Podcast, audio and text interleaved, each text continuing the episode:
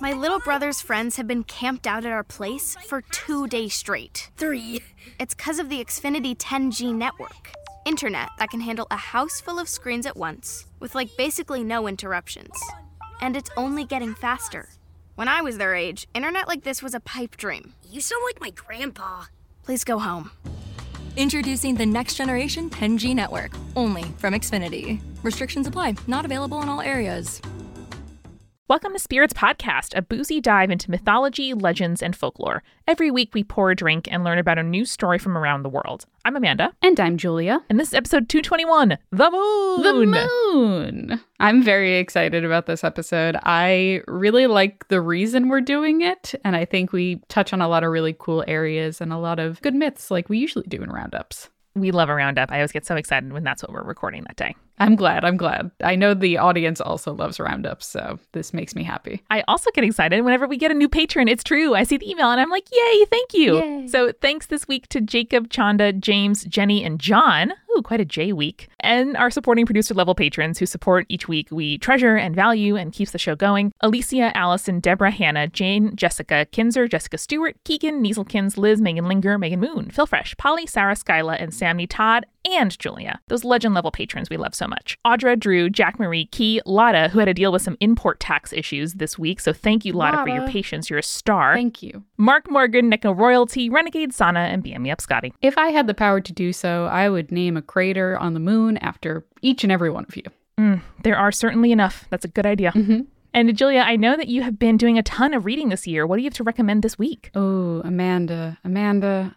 I feel like I've recommended Sarah Gailey's stuff on the podcast before. They're an excellent writer. They do a lot of speculative fiction, which I'm a big fan of. And I just started last night reading their book, The Echo Wife, which is about a scientist in the field of genetic cloning who finds out that her husband is having an affair with her clone. Whoa, I love it so much. And that's just the beginning of the story. It gets much more intense later on. I'm about halfway through at this point. It's very, very good. Highly recommend. And I have a feeling it's going to be a quick read. It's- It's a bit on the short side, but it's very digestible, is a good way to describe it. Yeah, I love um, like a short story or novella, particularly in sci-fi, because it feels like you're just inhabiting that world, and it's not a world that I can linger in for too long, but it's one that's just long enough where I'm like, holy shit, like I want to go back there. Yeah, it's perfect, honestly. Beautiful. And finally, this week, we wanted to remind you that we have a lot of really fun stuff for sale on our merch store. We are currently in the process of restocking our glowy logo shirts, which are definitely our top sellers. We have beautiful pins in partnership with Shaker and Spoon. We have spooky posters of our like haunted national parks, which are amazing. And listen, when you guys buy merch items, it tells us what you like and what you want to see more of. So as we sell out of the things we have, we're able to make new hats and flasks and pins and shirts and posters and digital coloring books and all kinds of fun stuff. So if you haven't checked it out in a while, we've tons of beautiful items there for you. It is at spiritspodcast.com slash merch. My favorite is the pocket tee.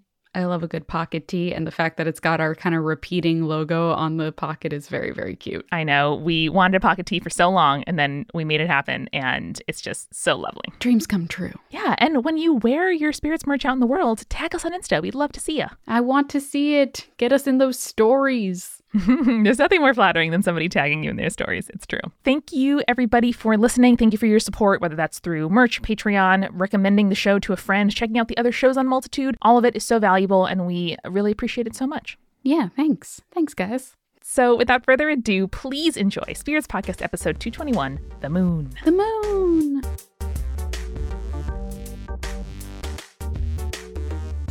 So, Amanda, there was a viral screenshot going around a while back from Wikipedia. The article has since been edited to kind of remove the section that I'm going to be talking about, about how elephants ritualistically worship the moon.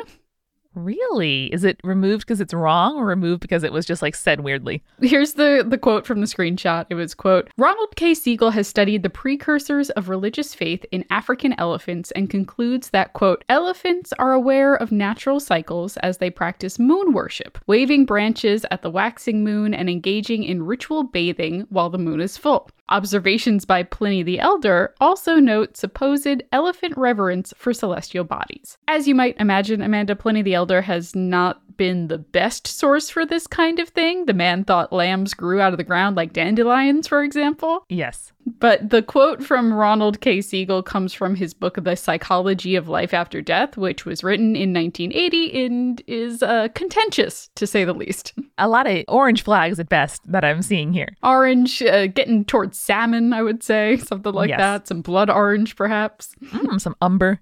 This isn't to say that elephants aren't cool on their own because like elephants have been known to like mourn their dead in ways that are similar to humans. They can understand human gestures and are even capable of mimicking human speech in a limited capacity which i think is insanely cool. That's wild. But Wow. unfortunately they aren't worshiping the moon See, I asked before you said that anecdote because I didn't want to get my hopes up. like the internet did Yeah. I don't know. To me, like marking the passing of time and doing rituals and doing things like bathing for a reason that is not because you need to bathe or because it feels good is to me like another level of consciousness. And I'm sure people actually study this, but that to me is kind of like, whoa, I did not know that. Yeah, no, I totally agree. Like the idea of ritual, I think, is a very human thing. So if we start discovering that animals also do ritual in the same capacity that humans do, that's going to be like a big deal. And again, I'm sure that like birds mate in a certain way, or like, you know, when they have routines and habits. And that I think is a different thing. Yeah. But doing ritual sort of as a group because you want to and not because there is some kind of like tangential purpose or, you know, like holdover reason why you do it, that to me is like next level. Absolutely. But Amanda, even though elephants aren't worshiping the moon, this did get me thinking about moon worship in general, because as we know from doing this podcast for over five years now, people have been worshiping the celestial bodies and the moon in particular since practically the origins of religious worship. So, true to Spirit's form, we are doing a roundup about our celestial mom, the moon. The roundest roundup of all. Not always round. True. That's the cool thing about our mom. Yes, she is always round, um, but sometimes dad casts a shadow over her and she looks like a sliver of herself, which is a metaphor that I'm going to just let go right by. Also, fun fact not a perfect sphere, kind of like more oblong from when they actually measure it. But it looks nice and round and full in our sky. So, who can say? for sure. So, before we get into these specific moon deities, though, why is it that we see moon worship? Besides the fact that humans are drawn to worship nature and natural phenomenon, the moon itself is connected to like kind of the rhythm of life. The cyclical nature of the moon, for instance, was something that humans would have noticed really early on. Early civilizations realized that the moon had influence over the tides, which would often lead to its association with agriculture and the cyclical nature of the harvest. In early civilizations where hunting was key or where the culture was nomadic, the deity that represented the moon was usually associated with being typically male. Conversely, uh, agrarian and agricultural societies were much more likely to view the moon as feminine. This isn't like a hard and fast rule by any means, but it is common enough of a thread that many scholars have taken notice of it, which I think is kind of neat. I think that that's another sort of mark in the column of gender is socially constructed because it depends not on the moon, but on the people characterizing the moon.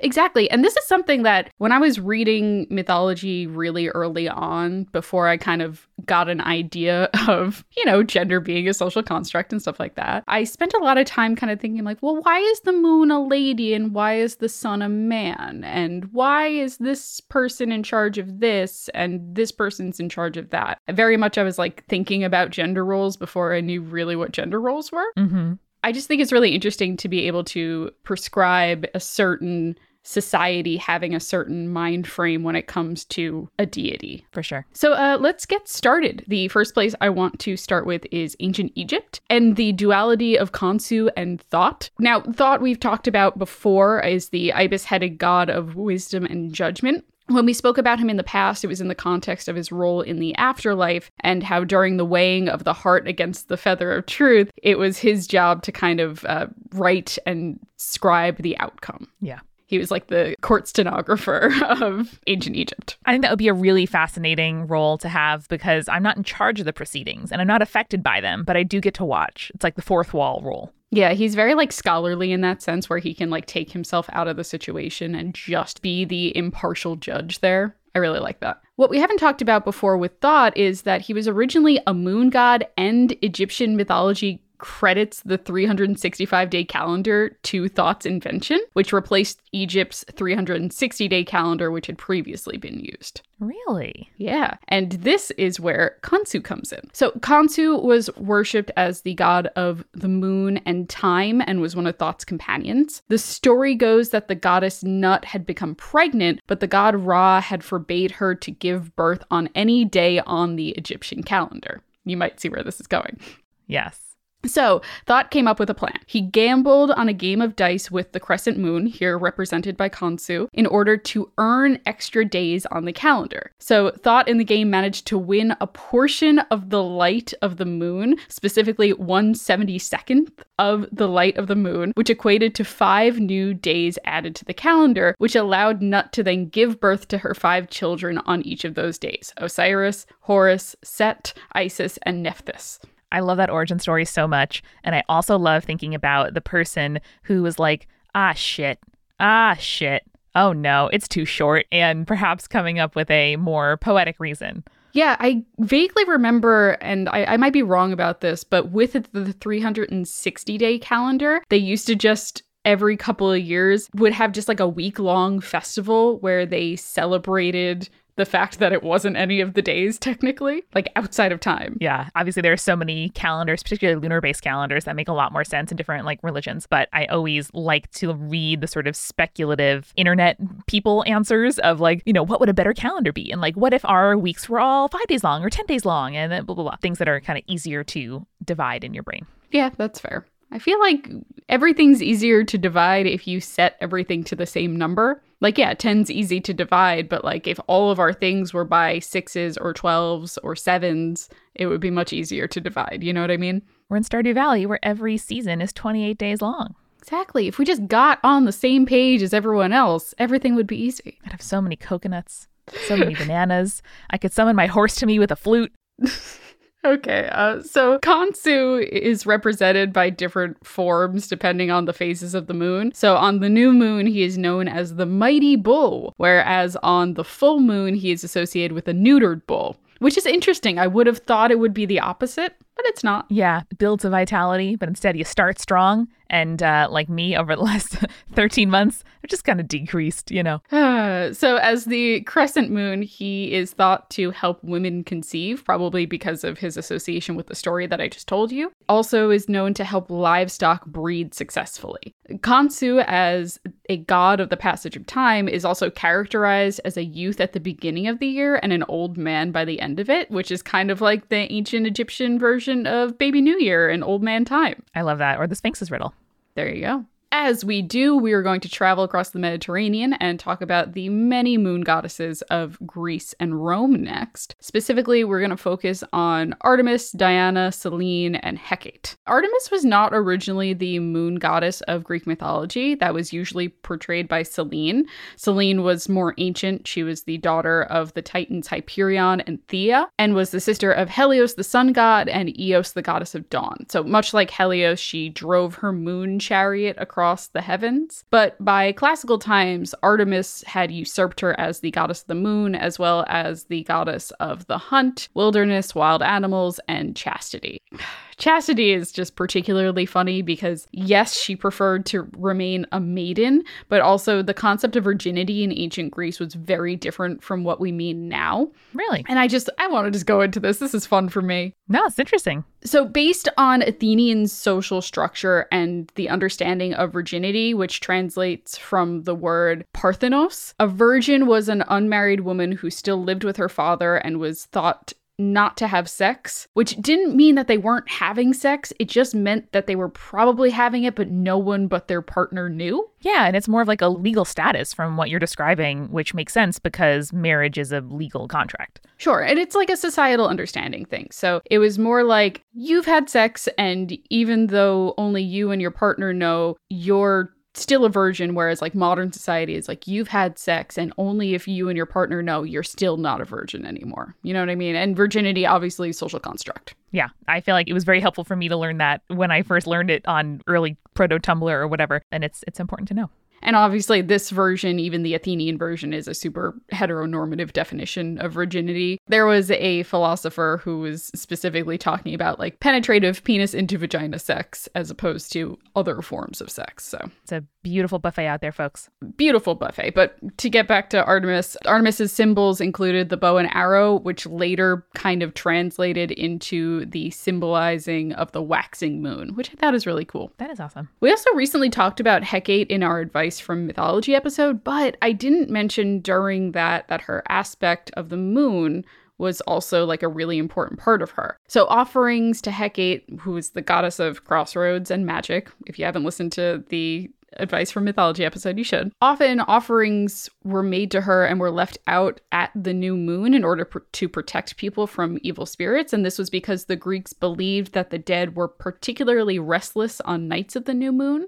So I think that's kind of neat. And quickly swapping over to Rome, Diana was the counterpoint to Artemis, and as such absorbed a lot of her background and patronage. Diana was a triple goddess, though, to the Romans. So the three aspects being Diana, Luna, who is the moon and counterpart to Selene, and Hecate. So according to the scholar C.M. Green, quote, these were neither different goddesses nor an amalgamation of different goddesses. They were Diana, Diana as huntress, Diana as the moon, Diana of the underworld. So in her aspect of Hecate, she is seen as the the crossroads because the path that hunters encountered in a dark forest can only be seen by the light of the full moon. And I really love that Nice. imagery. Me too. Also, every time I hear the phrase triple goddess, I think of like a, a pinball machine getting like a, you know, a, like a triple, blah, blah, blah.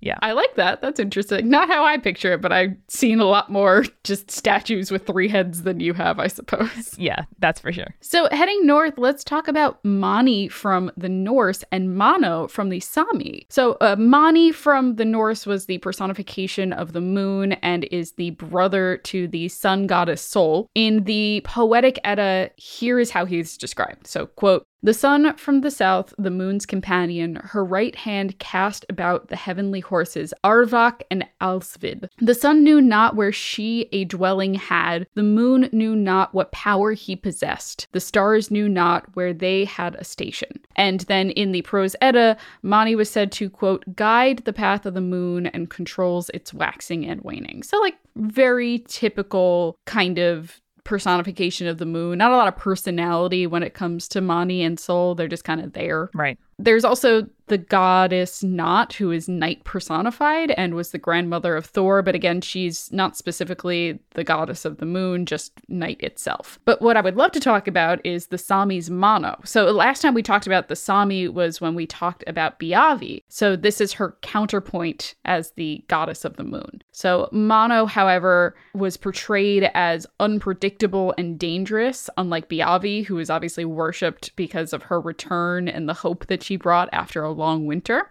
Mm-hmm. In particular, Mono was worshipped during the time of the new moon and especially around the winter solstice, which obviously is the longest night of the year, which could be, you know, multiple days worth of night that far north. On the winter solstice, honoring Mono meant that it was tradition not to make any noise the entire night. Oh, geez. Which is like intense because that's like That a is. long, long time. I actually I want to look up how long that is real quick. So, like for instance, in a Nordic country in Murmansk, which is a port city in the northwest part of Russia, the literal sunrise and sunset in the 22nd of December in 2015 was zero. There was zero light on the day of the winter solstice that year. Wow. I don't know if night is defined by time or just by sun in that category. If you don't experience any sun, that would be like many days on end, like you said. Yeah. But that seems like a really, I don't know, that's like a really interesting form of worship to me because it is something that takes discipline, you know, and like focus the whole way through. And it's not just like a prayer or a feast, you know, or like a ceremony that you do. I will say, in a city slightly south of the one that I just mentioned, they got 49 minutes of sun that day. Jeez. So. So you can see how the likelihood that it's the entire day is extremely high. So after this, we're going to go head east and talk about China, Japan, and India. But uh, first, let's grab a refill. Let's do it.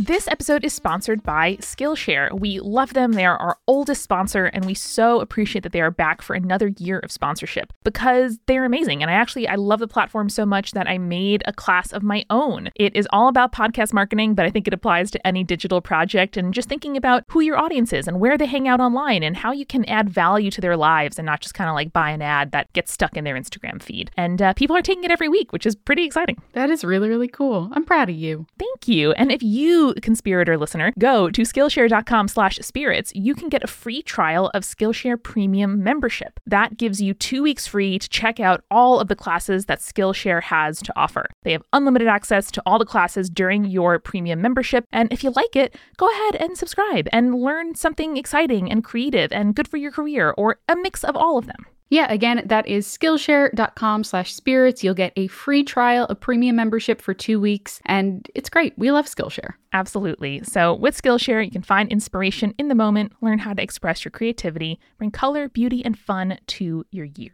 Skillshare.com slash spirits. Amanda, I feel like I'm always talking about my sleep patterns here on the podcast, but my God, I have been sleeping so well since I got my sheets from Brooklinen. And each time I wash them, Amanda, like I'm actually motivated to wash my sheets because they just get softer and butterier and velvetier every time I do. I, with my own human money, Julia, bought not only a bunch of t shirts from Brooklinen, which I've talked about before, but a hand towel. And now I'm kind of like, oh man, do I have to replace all my towels with Brooklinen towels? Because it's amazing. Like, how is a towel that soft? Truly, honestly, honest to God, they are incredible. You need Brooklinen sheets and towels and robes and duvet covers. Yeah, so they have a variety of sheets and colors and patterns and materials that fit both your needs and your tastes. I really love our pinstripe gray white combo that we got. Oh, I have that too. They have over 50,000 five star reviews and counting, and they are so confident that you will love their products that they even offer a 365 day money back guarantee. I will not be using that because I love my Brooklinen stuff so much. And Brooklinen is so much more than sheets, like Amanda said. They have comfort comforters, they have pillows, they have towels, they have loungewear,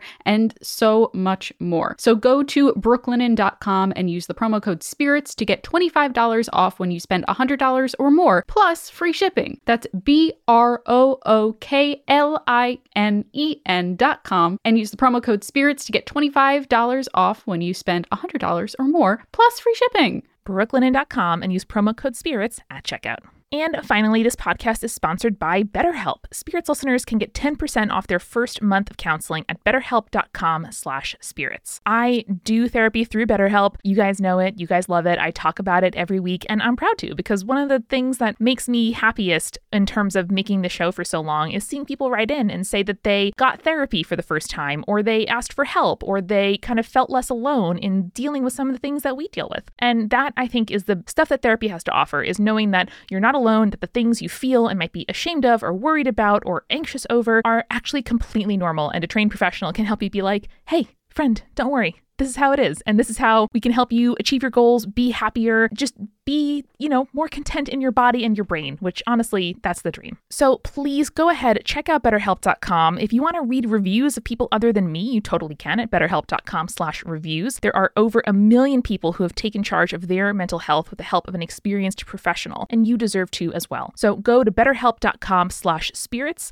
to get 10% off your first month of counseling. That's betterhelp.com slash spirits. And now let's get back to the show. There are a lot of moon themed cocktails out there, but I wanted something kind of different and interesting, so I went with one called the Blue Moon, which it's basically like a gin sour, but with like one half ounce of creme de violet, which adds this really beautiful floral flavor. So if you pair it with an equally floral gin, I think it's just perfect. It just feels like, I don't know, like I'm sitting on a nice summer day and like all of the flowers had bloomed during the day, so it's very fragrant out, and I'm just looking at a big moon in the sky.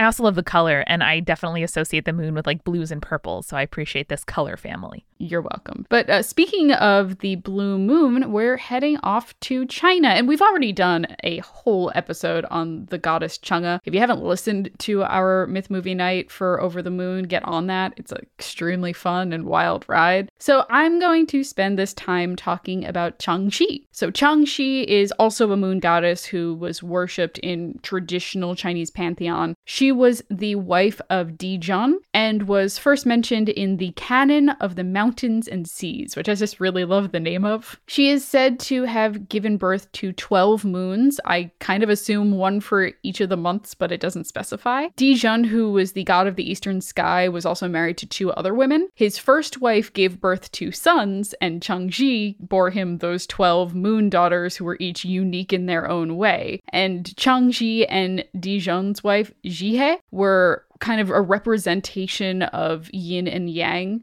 kind of balancing each other out. She gave birth to 10 sons, Changji gave birth to 12 moons. It's a nice kind of balance thing. I like that. Unfortunately, Changji's importance in Chinese mythology kind of waned over the years as new god and goddesses kind of came into popularity, and that is why we see Chang'e much more heavily featured than Changji is. Makes sense. In India, Chandra is worshipped as the moon god and is shown riding a chariot pulled by an antelope through the sky, which I really like the antelope. That sounds cool. Hell yeah. He is also the lord of night, plants, and vegetation, which I find particularly interesting because the latter is usually given to a separate deity or to a sun deity in most other traditions. Like, usually you don't associate night with plants. Yeah, no, me neither. Except the very, very cool, like night blooming ones. Yes, agreed. Those are very cool.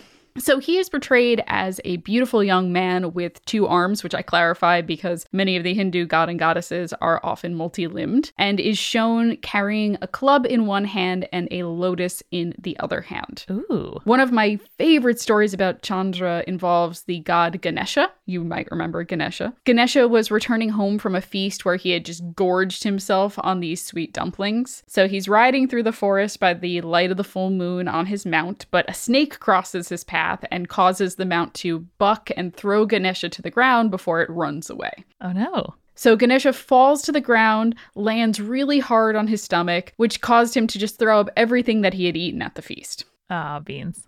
Chandra, as the full moon above, just starts laughing at Ganesha's misfortune, which enrages Ganesha, who breaks off one of his tusks and hurls it at Chandra. Oh no. So the tusk injures Chandra as well as curses him so that the moon will never be whole again. So this is the story that kind of attributes the waxing and waning of the moon as well as the dark craters on the moon that are visible from the earth. I love that story, and I'm getting real vibes of like taking the subway or a cab home from a party when you've like had a few too many drinks, and then it, they hit a bump, and you're like, oh no. You're like, oh no, open that window. Just give me some night air. I'll be fine. Yeah, yeah.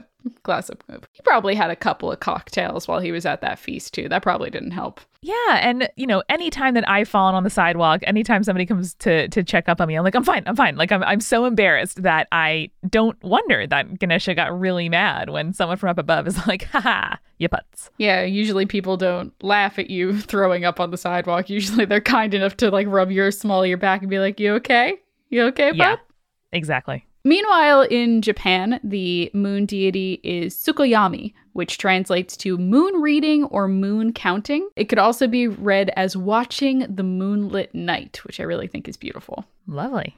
As you might remember from the Izanagi and Izanami episode we did, Tsukuyomi was born when Izanagi was cleansing himself of his sins after escaping from the underworld. When he washed his left eye, he bore Amaterasu, the sun goddess, and when he washed his right, Tsukuyomi was born. At one point, Tsukuyomi was said to have killed Ukemochi, who is the goddess of food. Basically, the story goes that Amaterasu had asked her brother to represent her at a feast with Ukemochi, and Ukemochi had provided food for Tsukuyomi by spitting out the food onto a plate. Uh, So at one point, she turned to the sea and spat out a fish. She turned to the land and spat out some game. And Tsukuyomi's like, oh, that's disgusting. I hate that. Even though the food that came out of her mouth was like extremely beautiful and well cooked and looked delicious, like it was from a goddamn cooking anime. But Tsukuyomi saw how it was made and so became so enraged that he killed Ukemochi. that's not a proportional response. No, I'm sure it's a hospitality thing where it's like you are supposed to provide food in a way that is appealing to your guests. And if I see you spit out like an entire I don't know, broiled fish, which looks beautiful, but I saw it come out of your mouth. Probably not the best. Yeah, that feels like a kind of conservation of magic situation where it's like, this might look like food, but if you eat it, you actually lose energy. That would be on my mind, being scared of fairy bowers, you know. Fair enough, fair enough. This unsurprisingly pissed off Amaterasu because she had sent Tsukuyomi in her place and so very much dishonored her by killing the host. And so she told her sibling that she would never look at him again, which is said to be the reason that day and night are separated. Oh, Classic. Makes sense. I read several differing sources on this, but Sukoyami is usually referred to as male, but also sometimes translations use she, her pronouns. One of Sukoyami's epitaphs is Sukoyami Toko, which is moon reading man. If you're using that epitaph, you're going to be referring to him in the male form. But, you know, I've seen mixed things, so you never know. The malleable, y'all. Malleable. Heading into the Pacific, here's a couple of Hawaiian and Pacific Islander moon deities. In Hawaiian mythology, there is the moon goddess Hina. Hina is a common name for goddesses in the Pacific in general, but the one we're talking about is the Hawaiian goddess. And there's three specific goddesses in Hawaiian mythology that can be differentiated between, who all use the name Hina. One was the mother of Maui and was a moon goddess and was married to the mortal chief Aikanaka. She was also said to be known as Lona in this version, and she bore the chief many children before he died of old age, probably because Maui brought about death for mortals, but that's Mhm, a different mhm. story. Yep, too bad. The Hawaiian word for moon, which is Mahina, comes from the goddess's name, which I think is very cool. In one story, Hina created a beautiful kapa cloth out of the bark of banyan trees. Kapa or tapa was used for clothing primarily, and the quality of the cloth depended on one's place in the social hierarchy, which is like, you know, pretty classic, but like the way it was patterned and the way it was made depended on just where you were on the caste system, basically. However, Hina was just tired of living on Earth, living on the land, not a big fan of it, so she decided to do her work elsewhere. So she traveled along a rainbow to the sun, but as she approached the sun, decided, this is too hot for me, not into it. Just not gonna do it. Yep, it's better to have the devil I know, I guess. So instead, she traveled to the moon and remained there, where the stories say that she continues to make kapa for the gods out of the banyan trees that grow on the moon. So, fun fact banyan trees grow on the moon. I love that. I, I would love to picture the moon as a craggly, scraggly, tree covered place. I do too. I mean, we can't see what's going on up there. There's a lot of texture. Who's to say if it's trees or not? The people who landed there, they can say. I'm not a, a, a moon No. landing disbeliever. Or maybe like in DuckTales. Spoilers for DuckTales, I guess. So skip skip forward 30 seconds. Maybe there is a whole other subterranean situation going on in the moon and the banyan trees are down down there. Or it's just on the dark side of the moon, Exactly. the part we never see. Pink Floyd knew. So let's jump over to the Americas to kind of wrap us up. The Maya worshipped Awilix, which was the goddess of moon and night, though there have been, again, some studies that refer to her as male. I think that's interesting. There's a lot of like fluidity going on here in terms of the lunar deities. As well as the goddess of moon and night, she was associated with the underworld as well as sickness and death. Less seriously, she was also the patron goddess of the Mesoamerican ball game, which is referred to in modernity as Ulama or Pok-ta-pok. Amazing. I'm trying to think of the best way to describe it. It's kind of like handball. And if you've ever seen the movie The Road to El Dorado, the game they play in that, that's the game I'm referring to. Exactly. So the Maya also had a 20 day cycle in their calendar, which was basically their month, and her day was Ik or moon. In her night aspect, she was represented as a jaguar, though in her moon aspect, she was represented as an eagle, which are both very cool animals, and I'm all about that. I like that. The Aztec worshipped Metzli, which was most likely associated with a few other gods, but we're going to use this name in particular for this god. Again, the gender of the deity is not super clear. Mostly they used she and they in modern translations, but it was said that they feared the sun because they feared the fire of it, and so the moon and the sun were never seen together. Again, there's a lot of that, like, we need to explain why the sun and the moon are very rarely seen together, if at all. But they are sometimes in the sky at the same time. I know, I know, but more to represent the change over from day to night, I suppose, is the Yeah. is the big one. And I also want to say that if your gender is the moon. That's good enough for me. That's fine. Just tell me those pronouns. Your gender can be whatever you want. Exactly. Another version of the story said that Metzli attempted to sacrifice themselves so that they might become the sun. However, the effort failed and they became the moon instead, which was not as bright in terms of light and magnificence. But I also wouldn't want to live on the sun. It's on fire. So I think that everybody in this roundup who has gone for Haven on the moon is really just, it's very relatable to me. Big mood. Another version of the story says that the moon and the sun were once the same brightness, but it was not right that the gods be like equal in that way. So the Oh. sun threw a rabbit at the face of the moon, which darkened it and became the moon as we know it now. And this is another like rabbit on the moon myth that is very similar to the story of Chang'e. So there you go. Amazing.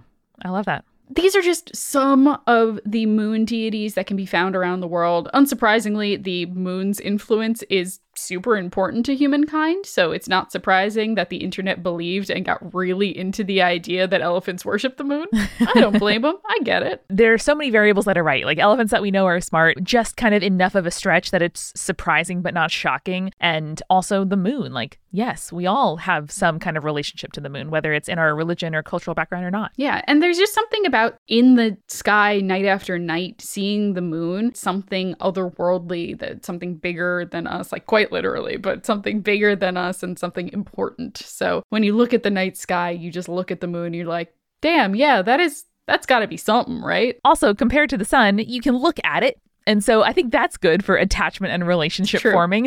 Whereas the sun is like, oh, I have to do things now. Like, oh, you might wither my crops. Uh, you might not be out enough. And then I just can't grow anything. Like, uh, the moon's just there for you, man. The moon's just there. The moon's just there. making the tides rise and fall, you know, coming back again, reminding you about things you have to do every 30 days or so. And uh, it's just, I appreciate that about the moon's constancy. I do too. I was recently thinking about just my growing up on mythology, and I realized that my preference for silver, like in terms of jewelry and stuff like that, and it accents and whatnot comes solely from the fact that I read about Artemis and Apollo and I was like this woman I pick her That's the one. give me the moon give me silver over gold and the sun any day Incredible. it's just like big queer kid energy You got to have your lodestone, and maybe it's the moon. Maybe it is. Maybe it's the moon. And I mean, like, we can talk about the association with like the moon and menstrual cycles and stuff like that. It feels very like gender essential to me to kind of Yeah. refer to that and bring that up. It's kind of first wave feminist. Yeah. But like, it is something that was noted early on by humans. They're like, ah, yes, cyclically, just like the the moon, the people who menstruate, they also do that in 28 day periods usually no one's period is the same Roughly asterisk ish. I think human beings will find patterns where, you know, and associations where they may or may not be. And so, especially as you're kind of working out, you know, your place in the natural world, it's like a, a fun coincidence that those two things are roughly the same uh, amount of time. I don't know if I've ever mentioned this on the show before, but before I like really understood periods as just like what they actually are, I genuinely thought all women had their periods at the same time of the month. That's why people said time of the month because we all lined up at the same time and just did it. Incredible. the moon. Love my moon mom. The moon. I love that everybody has figured out and known that the moon has some kind of interesting origin story and or power. And there's something to be said about you know whether or not the moon has a feminine association for you. To me there is a real like i was saying before like a real kind of power in being there every night in being reflected you know taking someone else's kind of overzealous light and getting illuminated just enough. Like to me, the kind of physics of the moon are so interesting. And I sometimes, when I'm feeling, you know, a little lonely or overwhelmed, looking at the moon definitely calms me. And I'll I'll take that. I also do, like, I mentioned it in our notes, but I do want to say, like, there's not a lot of kind of ambiguous gender in mythology. So the fact that several different moon deities did not have a very specific gender was very cool to me and says a lot about like the phases and the kind of fluidity of the moon. So I, I just wanted to point that out. I think it's really interesting, and I think it's more of a reason why I align myself with the moon than with the sun. I love that. Well, Julia, thank you for this around, round the world tour of uh, moon mythologies. And if you have a particular relationship with the moon, or if you're listening to spirits on a moonlit night, we always love to see your photos. Someone tagged us on our Insta story yesterday about the view that they had while watching, and I was just like, ah, this is this is so good. I love this so much. And next time you are sitting outside and looking at the moon, remember to stay creepy. Stay cool. Thanks again to our sponsors. At Skillshare.com slash spirits, you can get a two-week free trial of premium membership. At Brooklinen.com, you can use promo code SPIRITS to get $25 off when you spend $100 or more plus free shipping. And at BetterHelp.com slash spirits, you'll get 10% off your first month of counseling.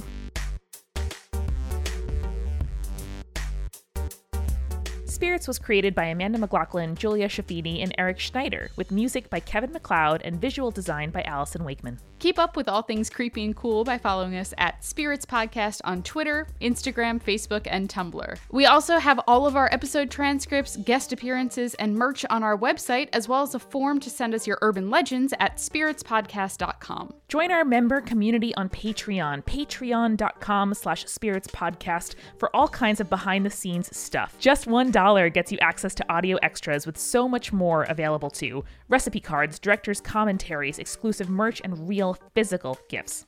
We are a founding member of Multitude, a collective of independent audio professionals. If you like spirits, you will love the other shows that live on our website at multitude.productions. And above all else, if you liked what you heard today, please share us with your friends. That is the very best way to help us keep on growing. Thank you so much for listening. Till next time.